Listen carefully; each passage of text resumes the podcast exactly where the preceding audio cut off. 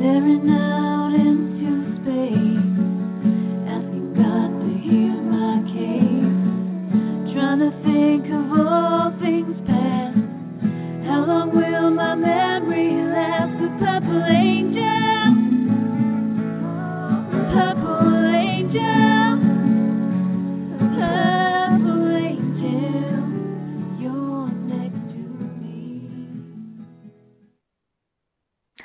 hello, everyone, and welcome to Alzheimer's Speaks Radio.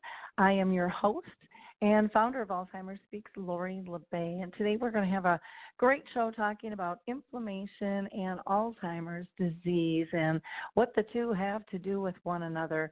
For those of you that are new to our show, Alzheimer's Speaks, uh, first of all, wants to welcome you here.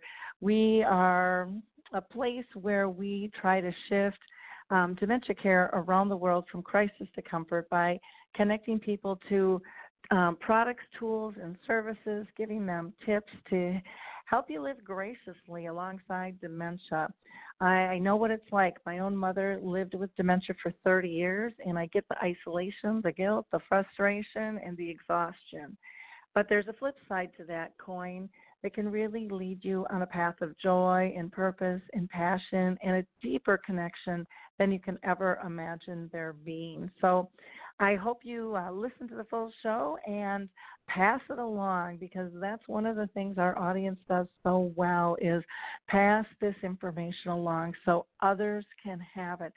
So many people are in your own spheres of influence that haven't come out and even said they're dealing with this with a loved one or someone in their own family or, or maybe, just maybe even themselves. So it's really important to get this information out to people so that they feel comfortable and confident um, forging ahead um, and to be able to still live a purpose filled life and feel connected to friends and family.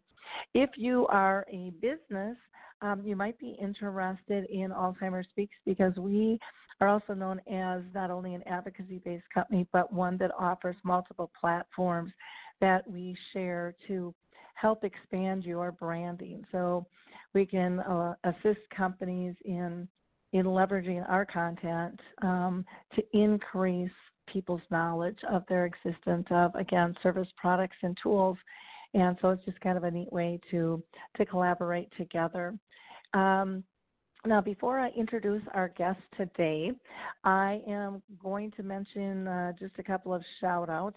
One is the Memory Cafe directory. If you're not familiar with Memory Cafes, they are a gathering of people with dementia along with their care partners where they really build this sense of community. They have a lot of fun and they talk about real life issues, not just dementia related, but um, the visits with the grandkids and family members, if they got a flat tire, the holiday seasons, vacations, all of that kind of stuff.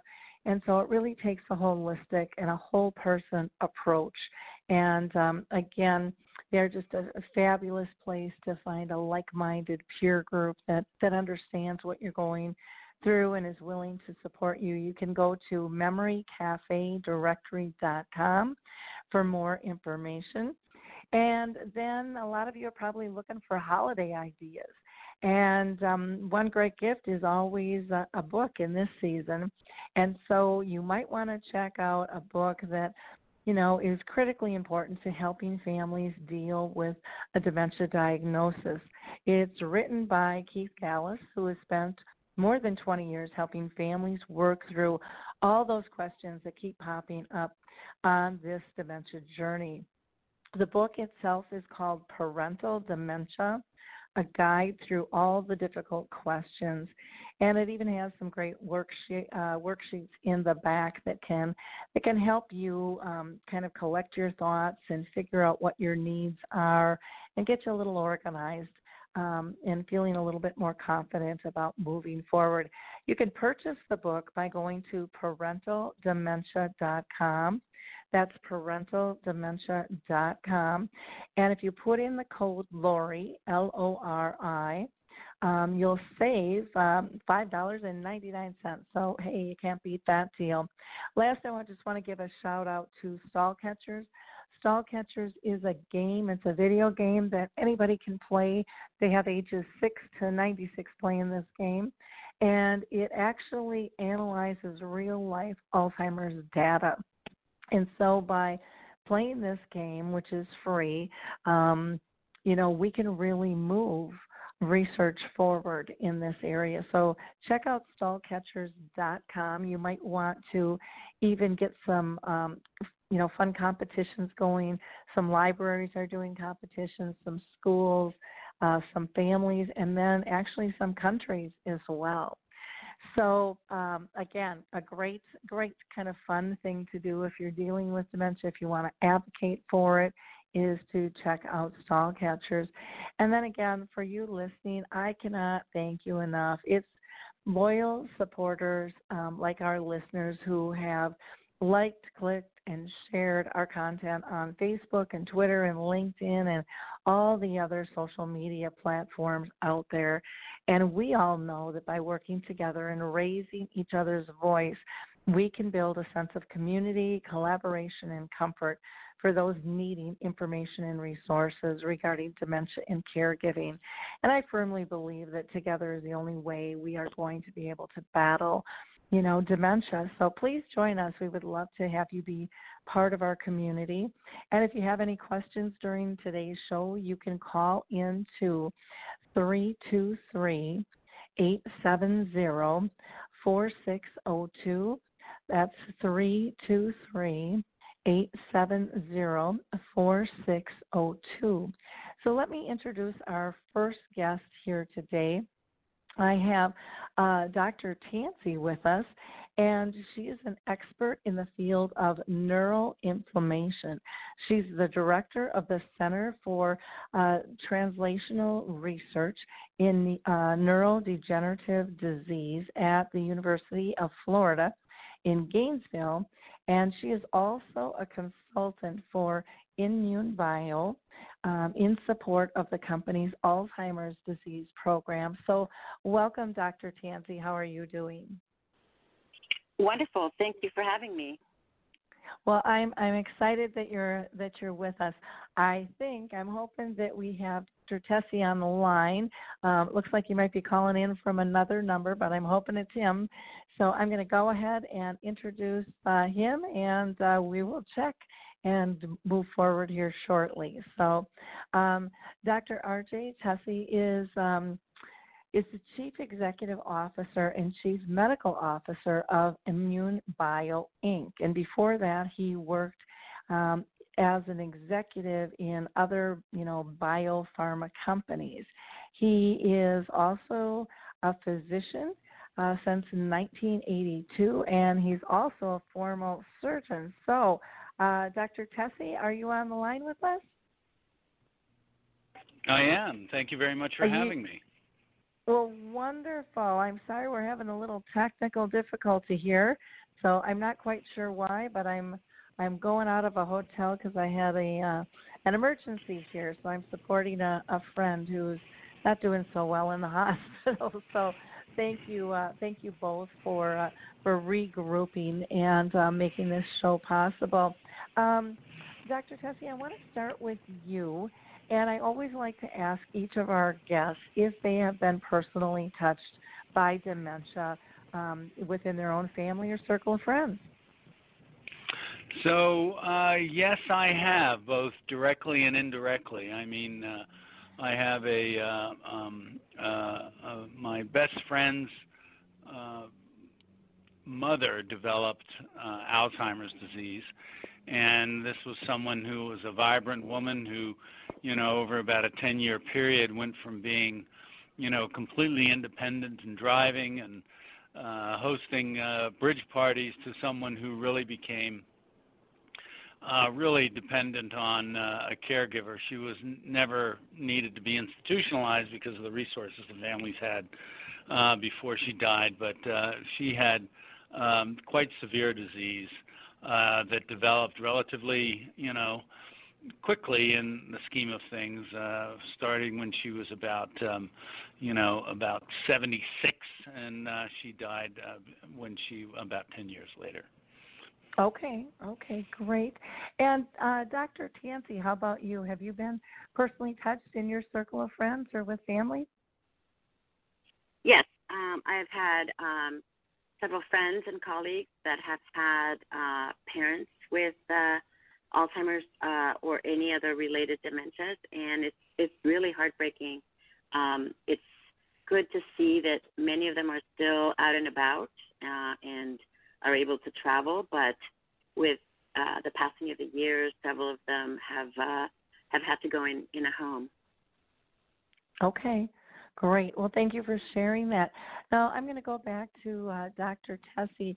and if you can explain to us first um, why you feel inflammation is the right approach um, to end, you know, this devastating disease that so many families are dealing with, and and also what inspired you to pursue this path.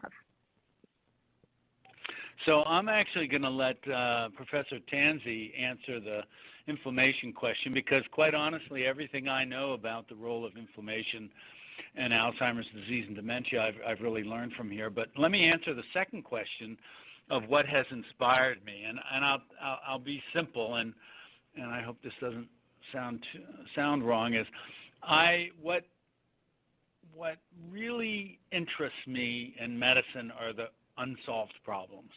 I am not someone that gets intrigued by making a better mousetrap.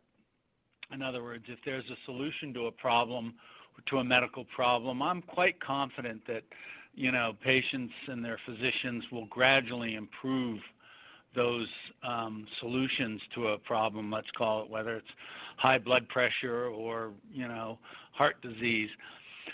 What I get really driven to do is solve the problems that have no solution. And, you know, Alzheimer's disease is really the disease of our time. I mean, baby boomers like myself, you know, there's going to be a lot of us um, who are already entering the age of risk for Alzheimer's and dementia. And I'm fast approaching that. And doggone it, I want a solution for that problem before it affects me or, or, or others around me. So that's what really gets me up in the morning is looking, seeing a problem that's not been solved and saying, okay, it's up to you to do it. And um, I'll let Malu mention why inflammation is so important because it's not only important in Alzheimer's disease but also many other diseases of aging. Malu? Okay. yeah, um, I'm happy to address that. So inflammation is something that is uh, both good and bad. Uh, when your body is injured in um, different ways, your immune system mounts an inflammatory response to uh, aid in the resolution of that injury or to uh, destroy a pathogen that has come into your body. But that kind of inflammation tends to be rather short lived um, and pretty well regulated. Now, as you age, one of the things that happens is that there's an increase in inflammation in all your body tissues, in good part because the immune cells in your body, the immune cells that are in charge of keeping you healthy and fight infection, they are also aging. And one of the things that happens is that they end up staying activated instead of um, going, you know, quiescent again. And so as you're aging, one of the things that happens is that inflammation becomes chronic and doesn't resolve. And we now know that inflammation, when it becomes chronic, is one of the drivers of cancer, heart disease, and now we are appreciating the fact that it also drives some of these neurological diseases, in particular Alzheimer's and Parkinson's, and these age-related dementias. And the reason okay. it does that is because it erodes it erodes the tissues. It activates um, cell death uh, pathways in cells, and it, in essence, contributes to an immunosuppressed state as you're getting older. And so you're less able to keep the house tidy, if you will. And a lot of toxic aggregates and toxic proteins build up in your brain and they're unable to, to be cleared. Okay, wonderful. That's that's very helpful.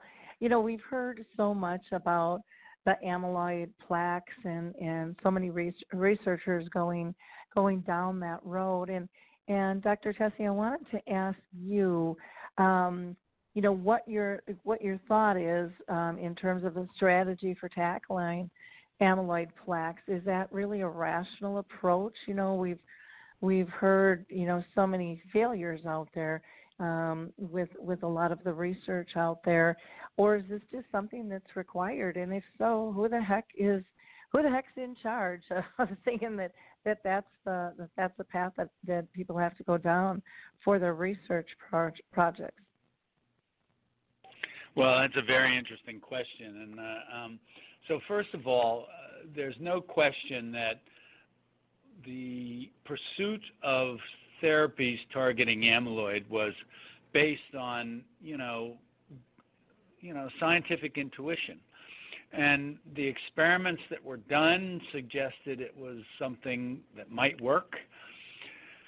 The problem ha- came about though when you know people became so convinced that it was amyloid was the solution and the only solution that they did a trial and it failed and then they thought about it and they did another trial and it failed and then they thought about it and did another trial and it failed. And it reminds me of the famous quote by Albert Einstein which uh, I will paraphrase that says you know something like you know crazy or or futility is doing the same experiment over and over again and expecting a different outcome. So my point is that that despite really solid thinking by very good people when you know amyloid began to sh- not to stop showing promise instead of pivoting and going in other directions and one of those directions is neuroinflammation obviously that's our strong bias people just kept persisting so i think what happened is they were so committed to the amyloid story that they just you know dug in their heels and gritted their teeth and I think we lost time and we lost time and and you know now that it's not to say that there won't be a role for anti-amyloid therapies. There's absolutely going to be a role, but it is not the only solution. And now, you know, academic scientists like Malu and companies like INmune Bio are really exploring a lot of other very innovative approaches looking at different causes of Alzheimer's disease. And what you're going to see over the next 10 years is this explosion of innovation uh, in the field of Alzheimer's disease. And it will make a difference. Because of this innovation, you're going to see a lot of different approaches tested. Patients will benefit, and and our personal bias, or at least my personal bias, is that you know targeting inflammation is a very sound strategy. But I hope I don't fall into the same trap that all those amyloid uh, acolytes did. That you know, if if if it doesn't work, I'll roll up my sleeves and go in a different direction. I'm just not gonna. I hope I just don't beat my head against the wall, insisting that it's inflammation, it's inflammation, it's inflammation. Okay, um, well that's that's wonderful because it, you know, it does seem like uh, some are really, you know, dug in pretty deep, and and I know this is expensive work to do, and so it's hard to, you know, kind of flush the toilet on it and go, okay, this isn't working, and and trying to figure out what's the next uh, path out there, um, because I know you researchers put your heart and soul into these projects, and so I, I can see how that can that can happen um, probably personally with researchers and companies, you know, as a whole, um, backing these projects. Do you expect your drug to to be one of many drugs that will really be used for for different populations? And and if so, um, can you kind of explain that a little bit to us? So, thank you. The, uh, the answer is I believe that almost every disease in medicine, particularly complex diseases like Alzheimer's diseases, there's all there's there there's going to be more than one solution and frequently the solution or the best treatment will be combination therapy. Let's look at something as simple as heart disease. How do we treat heart disease? We make sure people take one pill to make sure their uh, cholesterol is low. They take another pill to make sure their blood pressure is under control, and they take another thing that can make sure their their uh, glucose or their sugars under control. So you know here you have three elements: blood pressure, glucose, and lipids, that are all important elements of of contributing to the risk of cardiovascular disease. I think Alzheimer's going to be the same. It's a multimodal, complex disease and every patient's going to be a little bit different and you need to be able to target certain elements and inflammation and malu is more qualified than i am to talk about this but neuroinflammation is kind of like uh, i guess it's kind of like you know the elevated cholesterol of of of uh, of alzheimer's disease it's going to cut across a lot of the different pathologies. So you're going to end up with patients on more than one strategy more than one treatment and that is the way that they will be able to really prevent from getting on that slippery slope of dementia that you know robs their their soul and and puts all that pressure on their family. So I'll, I I think it's I think the future is bright. The solutions won't be simple but I'm confident we'll get there yeah I agree with you I I kind of view you know Alzheimer's and the the various types of dementia almost like a cancer in and of itself. That there's different causes for different types, and the further you know we we go down this path, the more we're going to find out. We're seeing that just in terms of, you know, all of a sudden now there's mild cognitive impairment, and you know people are hearing more about Lewy body and frontal temporal lobe and vascular dementia, and I, I find it fascinating um, in terms of you know the variables that are out there and and the amount of unknowns in terms of in terms of cause um, and effect with this whole thing. So I think it's you know it's definitely not going away. I also see where families talk a lot where um, you know they say science says you know this isn't hereditary, but I can't tell you how many families I talk to that say this runs deep in our family and we have a hard time believing that there's there's not something more to this. And you know i just say to them and maybe i'm wrong at this that you know we have such little research on that basis that we don't really know and that's why it's important for families and people with dementia to both get involved with these trials so that we can gather this information and this history what what are your thoughts on on that um, dr um, Dr. Tansey, I'm going to throw that one to you. Oops, let me see. I didn't get you. There, you are off mute now, so we should be okay, able to hear no problem. you. yes, there can we you go. Me? Yep. Okay. Yeah, I think you're absolutely right. Um, the chronic inflammation that you have in cases um, that uh, are driven by cancer and cancerous cells are uh, the hallmark is, is chronic inflammation. And what happens is that the immune system becomes dysfunctional. Now, uh, what we think might be happening in Alzheimer's disease, based on genome wide association studies, and genome wide association studies, it sounds like a fancy term, but it's basically genetic studies that try to identify common genetic variants in a population that is predisposed to something. For instance, if you look at populations with Alzheimer's disease, and you look at the common genetic variants that they share in common, you will find that uh, over 60% of those are only related to immune cells or immune system. And that should tell us that one of the things that might be happening in Alzheimer's dementia is not just about the neurons that die, it's also about the support cells like the immune cells and the glial cells that are there to keep the neurons healthy. And so if they become dysfunctional through genetic variants expressed in these cells, then they're not able to do their housekeeping job that they should do to keep the brain healthy. And this doesn't really show up when you're young, but it shows up later as you're aging.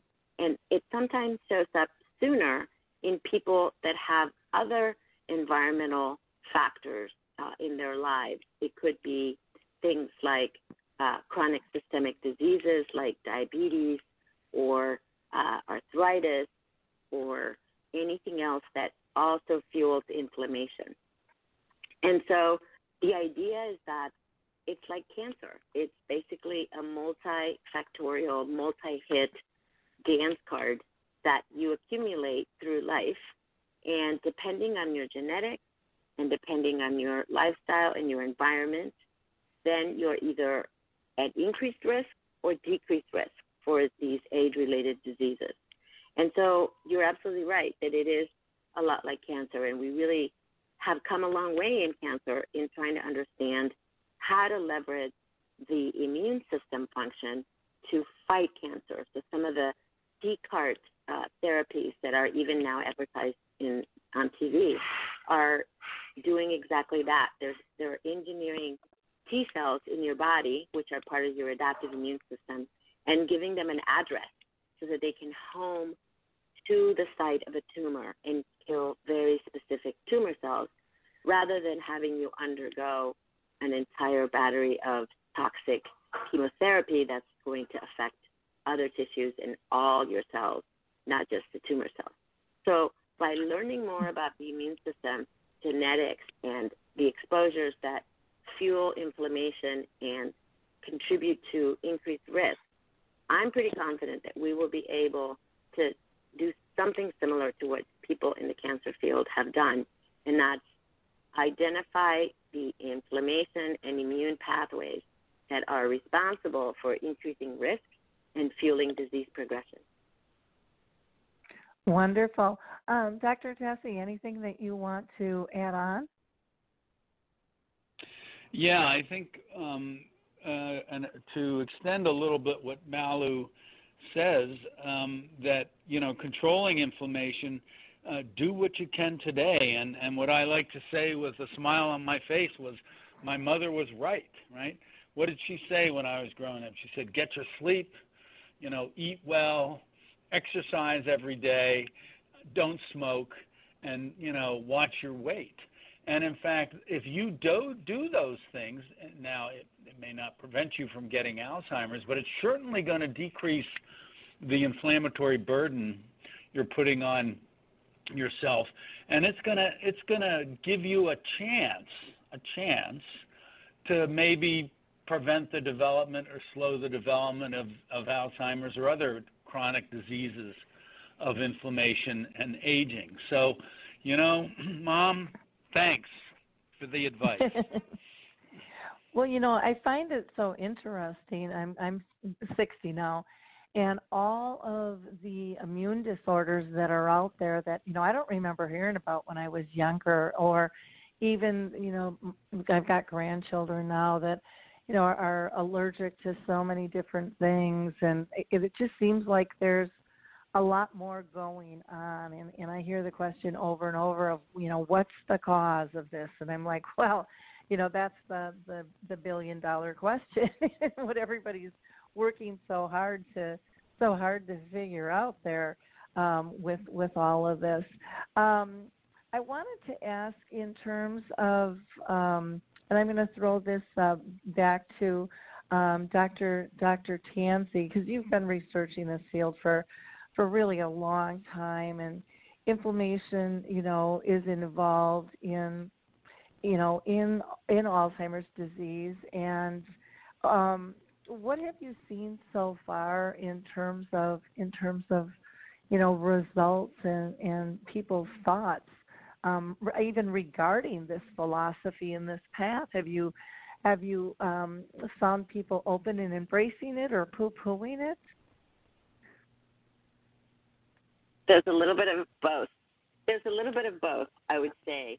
Um, it's difficult to um, put forth controversial ideas after you have uh, so many years of an established hypothesis that people think um, is is the the only thing that could be uh, causing disease. And I think Dr. Tesi is right. We focused on the neurons because the neurons were the ones that had the senile plaques and the amyloid plaques and the tau tangles. But just because they are involved in the disease doesn't mean that other cells that perhaps are not uh, accumulating these um, substances are uh, evidence, right? And so, what we think is is important is to look with an open mind at the entire biology of the disease and recognize that neurons don't ever survive alone and they don't ever die alone.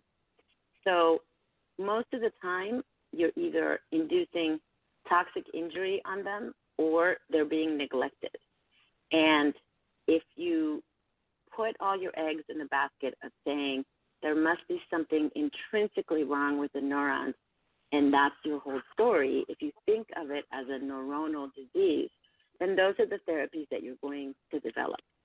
And as we have found out more about the disease, as the genome wide association studies have clearly implicated immune function in the uh, risk for the disease, then we are now able to form different theories that are testable about the role of other cells in the demise of, of these neurons. And inflammation is one of them. The original idea was that inflammation was there at autopsy because neurons had died and the immune cells were there to clean up the debris. Now we know by imaging people uh, while they're alive and by using biomarkers um, that are uh, able to tell us when their immune system is overactivated, we can now tell that the inflammation and the immune dysfunction in some of these patients, and some patients more than others, starts much earlier than even uh, very uh, robust cognitive symptoms. So we do think that the way you develop therapies is influenced by how you think of the disease. And in the last 10 years, I think we've developed a new version of what we think is happening. And it may be that these toxic aggregates of proteins or plaques are accumulating in the neurons because the other cells that are supposed to be supporting them are not doing their job properly as you age and perhaps in response to some other chronic systemic diseases. Okay, great. I know you know my mom lived with uh, with Alzheimer's and dementia for 30 years, and so we, as a family, and, and she wanted to have her brain autopsy. And um, I don't know if you're familiar with Dr. Bill Frey here in Minnesota, um, but I sat down with him to kind of go over the results, and you know he was just amazed at at you know how small her brain had gotten, the atrophy, and and then yet you know in the next sentence he said, but that's exactly what you should expect when someone has had you know symptoms for 30 years. Um, but you know we just haven't we haven't seen that many people live with it that long. I, I don't think it was um, recognized um, by either the the party themselves or or the physicians, and I, I see that changing big time out there now, where people people are still functioning well, maybe not well enough to be able to work, but um, are still participating and being um, great advocates and have been living with the disease for 15 years. So, um, you know, the, the face is changing and, and how I think people are becoming more open at looking at this at a at a much much um, broader broader base, and um, and I think that that's absolutely absolutely critical.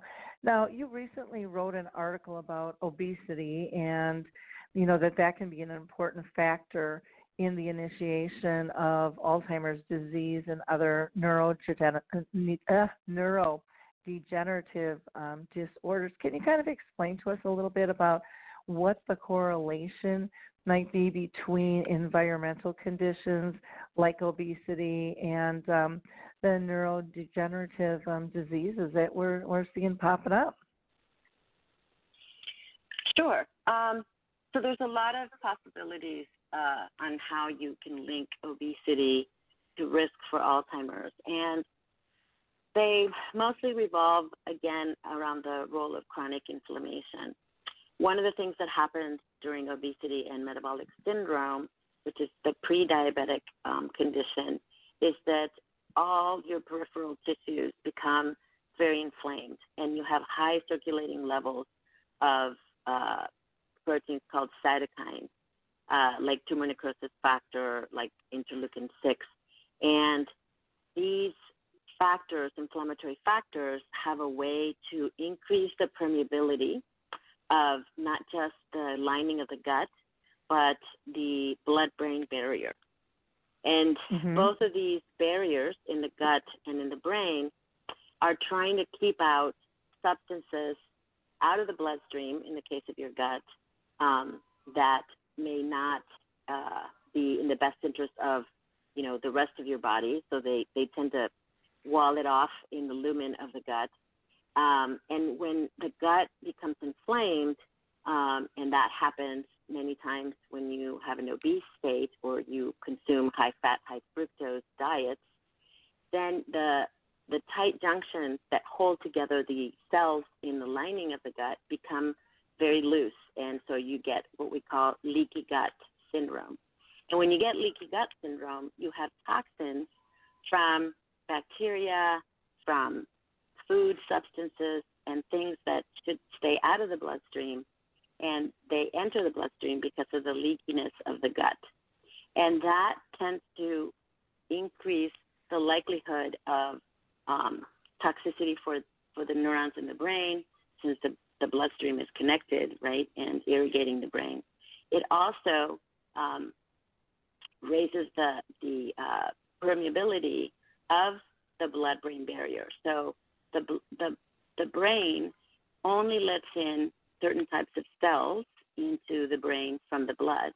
And that entry of those cells in the blood is very regulated.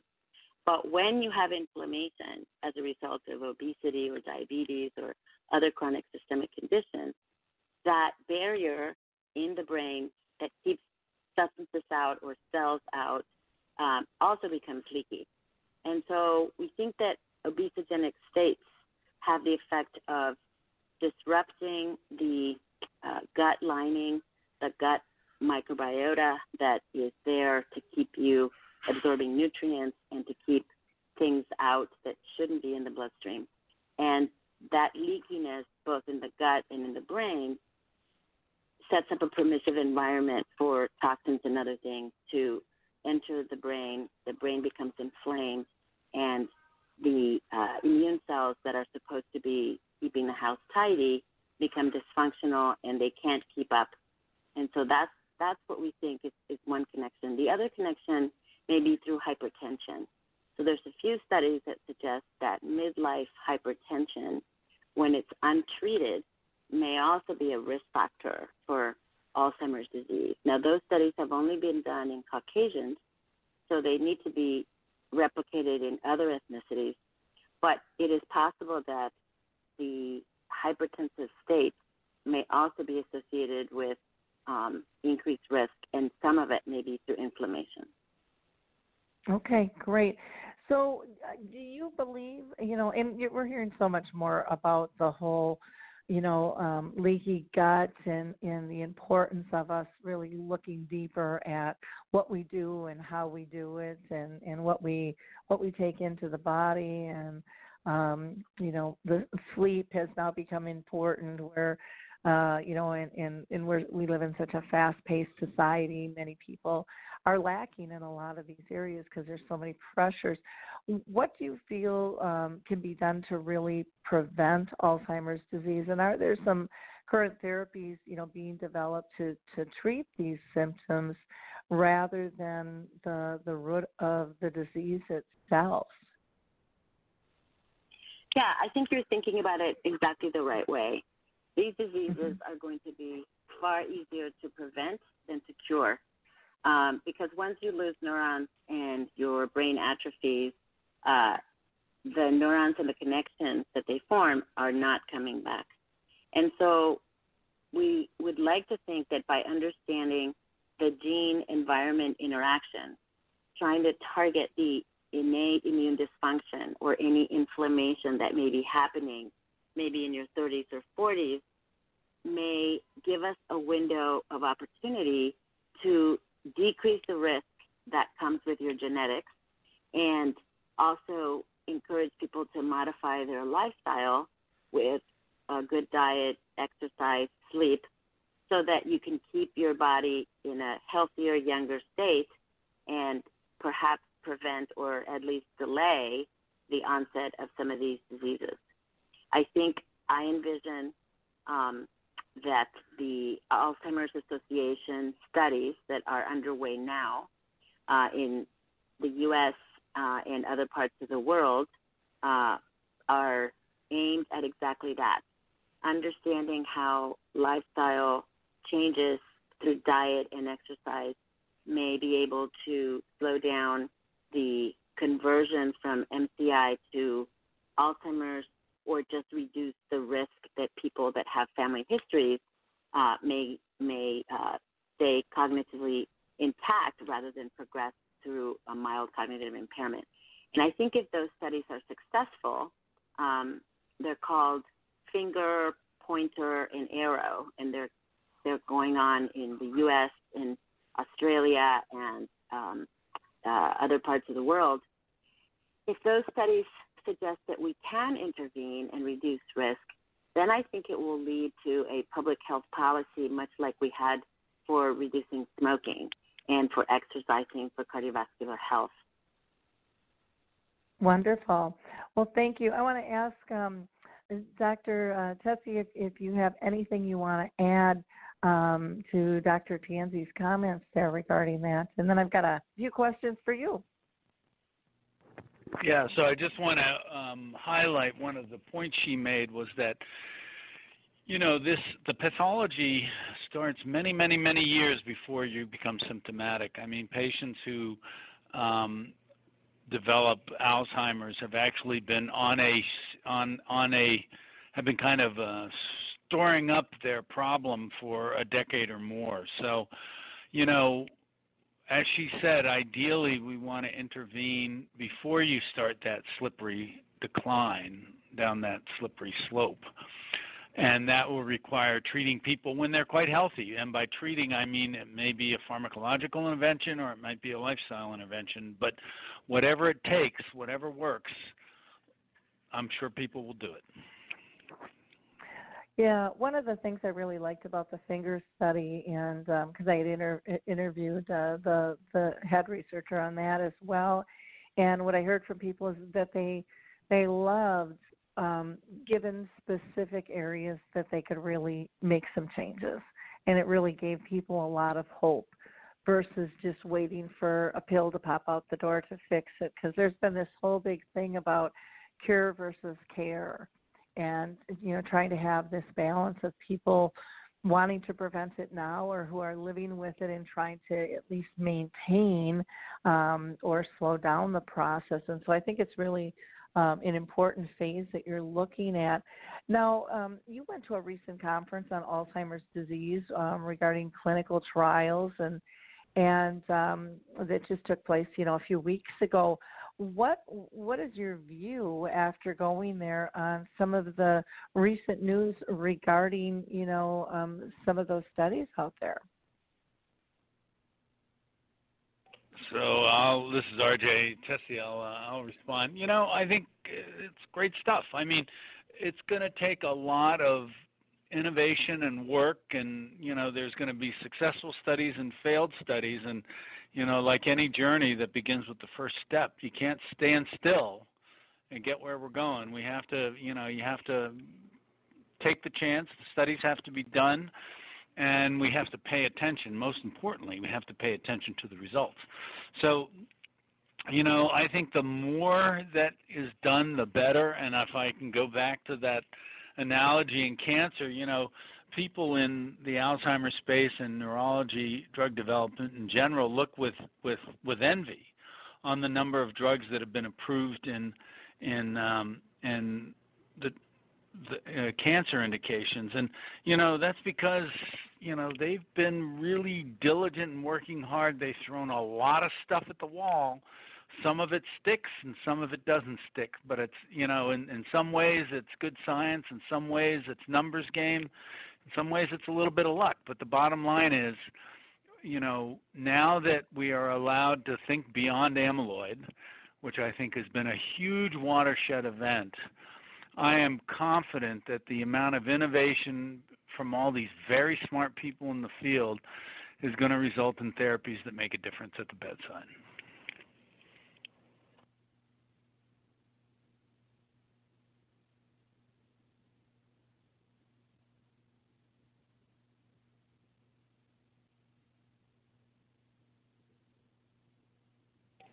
Hello?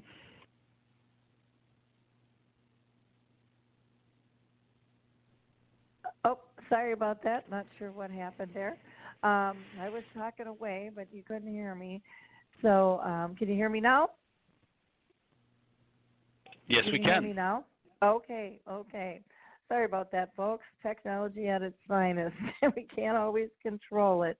Um, my question to you is what do you think about uh, the the possible combination, you know, therapy of tackling both the neuroinflammation and amyloid plaques? Is is that you know possibly a final solution? Mallory, why don't you tackle that one? Okay, let me get her unmuted here. So there you go. Yeah, is it a Is it- final solution to to? Can you hear me? Yep. Can you hear me? Okay. Are you saying? Are you asking? Is it a final solution to tackle the amyloid and the inflammation? Is that what you're asking? Yep. Yep. Do you think that that's a possibility? Yeah. Well, you know, I, I would say that that um, that assumes that most Alzheimer's disease is homogeneous, and in fact, we we know that it isn't, and there's different kinds of um, symptoms and different kinds of pathologies once we have a chance to examine the brain. So I would say that there's not going to be one or two magic bullets. I think it's going to be much like cancer, where you're going to have to understand what the cause of the disease uh, might be and what is fueling the progression of disease. So, in cases where we don't really understand what the cause is, or it's multigenic, you know, polygenic risks, um, inflammation may be one common mechanism. And if we can tackle the inflammation, we may be able to delay or reduce risk for a good percentage of the population. But it's not going to be, you know, necessarily um, something that happens very late in life. I think the inflammation starts very early, starts in your 30s and 40s. And so we're going to have to figure out a way to get very safe drugs to market if we're going to uh, tackle the inflammation.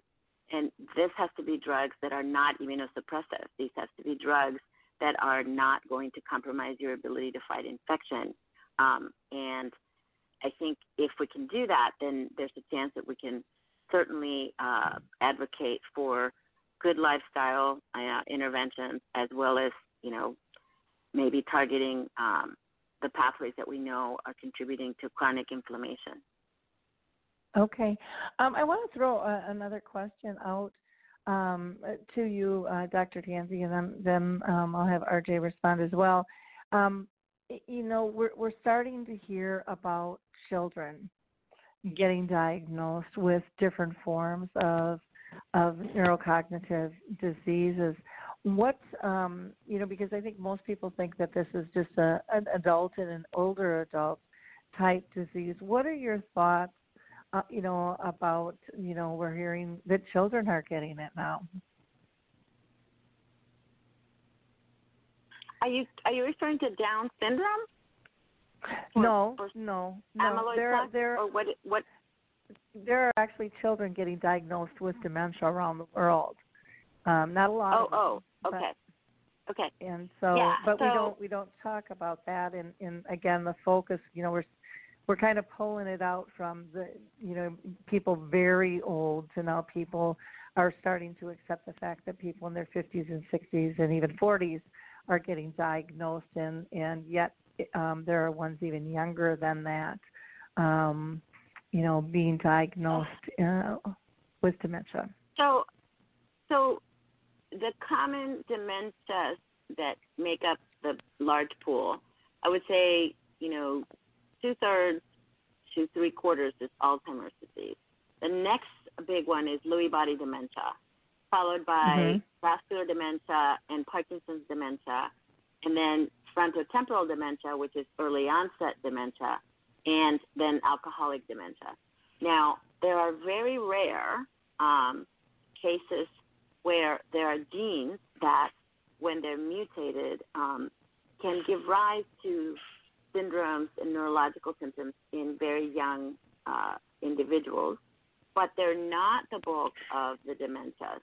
Um, some of them may be combinations of, you know, psychiatric. They're, they tend to be neurodevelopmental um, instead mm-hmm. of age-related, and so you end up having. Um, there's a couple of um, diseases that are similar to lysosomal storage diseases, like Gaucher's, there's one uh, called NCL for uh, the neurons build up this lipofuscin substance because their lysosomes are not working.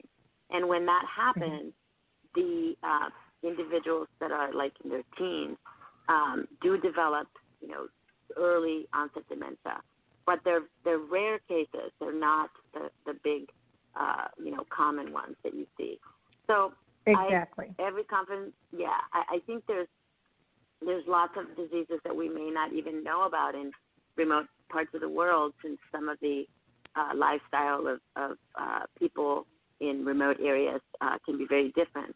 And mm-hmm. that needs to be researched. It needs to be explored because uh, lifestyle and uh, geographic, um, you know, location and ethnicity can make a difference in terms of the rate of progression of, of these diseases. Yeah, and I and I brought that up not to scare people, um, and but to just show eh, this is so much bigger than what we even know. I, I you know to me we know very very little in comparison to other diseases out there, and um, and we have to be open minded. I think um, to be able to to find a cure or find something that will help prevent or maintain because it is it is so varied. Um, Dr. Tesi, anything that, that you wanted to add? No, I think I think this has been a, a wonderful discussion. I think you know the the the you highlight the fact that one, the need is still great. Two, that we're making progress, and three, that it's going to take some hard work, but uh, you know the future is bright. Yep. And people can go to your website, inmunebio.com, or they can follow you on Twitter as well. That's I N M U N E B I O. And the links are there on our show page and also the blog. And we've also listed some um, videos that uh, you can check out uh, where where both our doctors um, are talking about some various various things that I think you'll find really really interesting. So I want to thank you um, both so much for your time and and Dr. Tansey, anything that we forgot to cover? We've got a, a few more minutes if need be.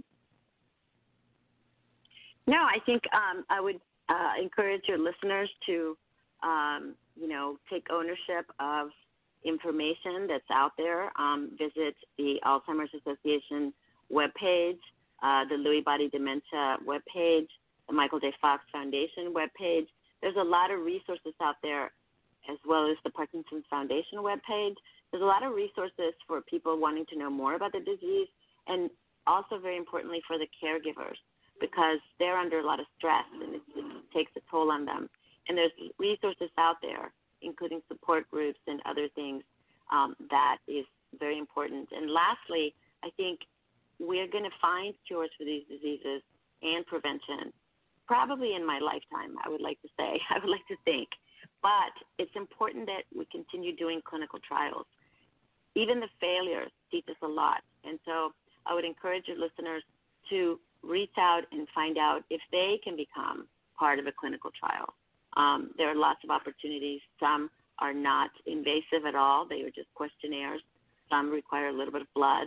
Um, but it's, it's going to take uh, a village of investigators, patients, caregivers, um, and you know the communities to really uh, circle the wagon and and uh, and beat these diseases. No, I so agree, and you know we can't expect things to change if we're not willing to change ourselves. You know we're going to keep keep getting what we've always gotten, and so I, I agree. This is uh, this disease is forcing us, if we want to or not, um, but to really bring unity through community and working together and and sharing the knowledge that we hear. And so often, I think people who are are dealing with the dementia think, well, you know, we just somebody just got diagnosed, we don't know anything, but you always know more than somebody else and you always know less than someone you know who you can learn from. And i really think that that's something very important that we can't forget. There's always somebody who who we can help with our voice or you know kind of give them a lift up. And sometimes it's not answering the question it's just being willing to listen and uh, let that person know that they're not alone um, in their journey. But there are many many resources out there. Um, so many on uh, on Facebook, social media groups where people can talk to um, people like themselves on this journey, along with professionals. And so, would really encourage you to to do so. Again, um, I would love for you to like, click, and share this show. Uh, with with your spheres of influence, and again, don't forget to check out um, the website inmunebio.com. So, again, thank you so much for joining us today. Really appreciate your time uh, that you took with us to, to give us some great insights regarding uh, immune therapy and um, all that you are all you are doing and looking at and we can hear the passion in your voice and, and to me that's that's always exciting because uh, I really think passion is what pushes things forward and makes us curious uh, to to look for new answers and and I think uh, like Dick, I, I believe Dr. Tansey, you were the one that said, "Hey, we, you know, even when we fail, we learn." You know, so this isn't all for naught. It just it all pushes us forward. Um, if you are looking for additional resources, please check out AlzheimerSpeaks.com. We've got information uh, not only on the radio show and all of the shows are available uh, 24 7 um, once they go live. And uh, but we do some video interviews with uh, people living with dementia. Well, we just did one on holidays and um, tackling uh, trigger tips and how to have the, the best of the best for, for your holiday season and look at things a little different. Uh, there's information about memory cafes, becoming uh, dementia friendly, and so much more. So, have a blessed holiday season, everyone. And again, thank you for joining us. Bye now.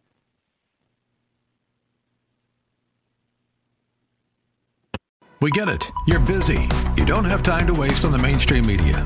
That's why Salem News Channel is here. We have hosts worth watching, actually discussing the topics that matter. Andrew Wilkow, Dinesh D'Souza, Brandon Tatum, and more open debate, and free speech you won't find anywhere else.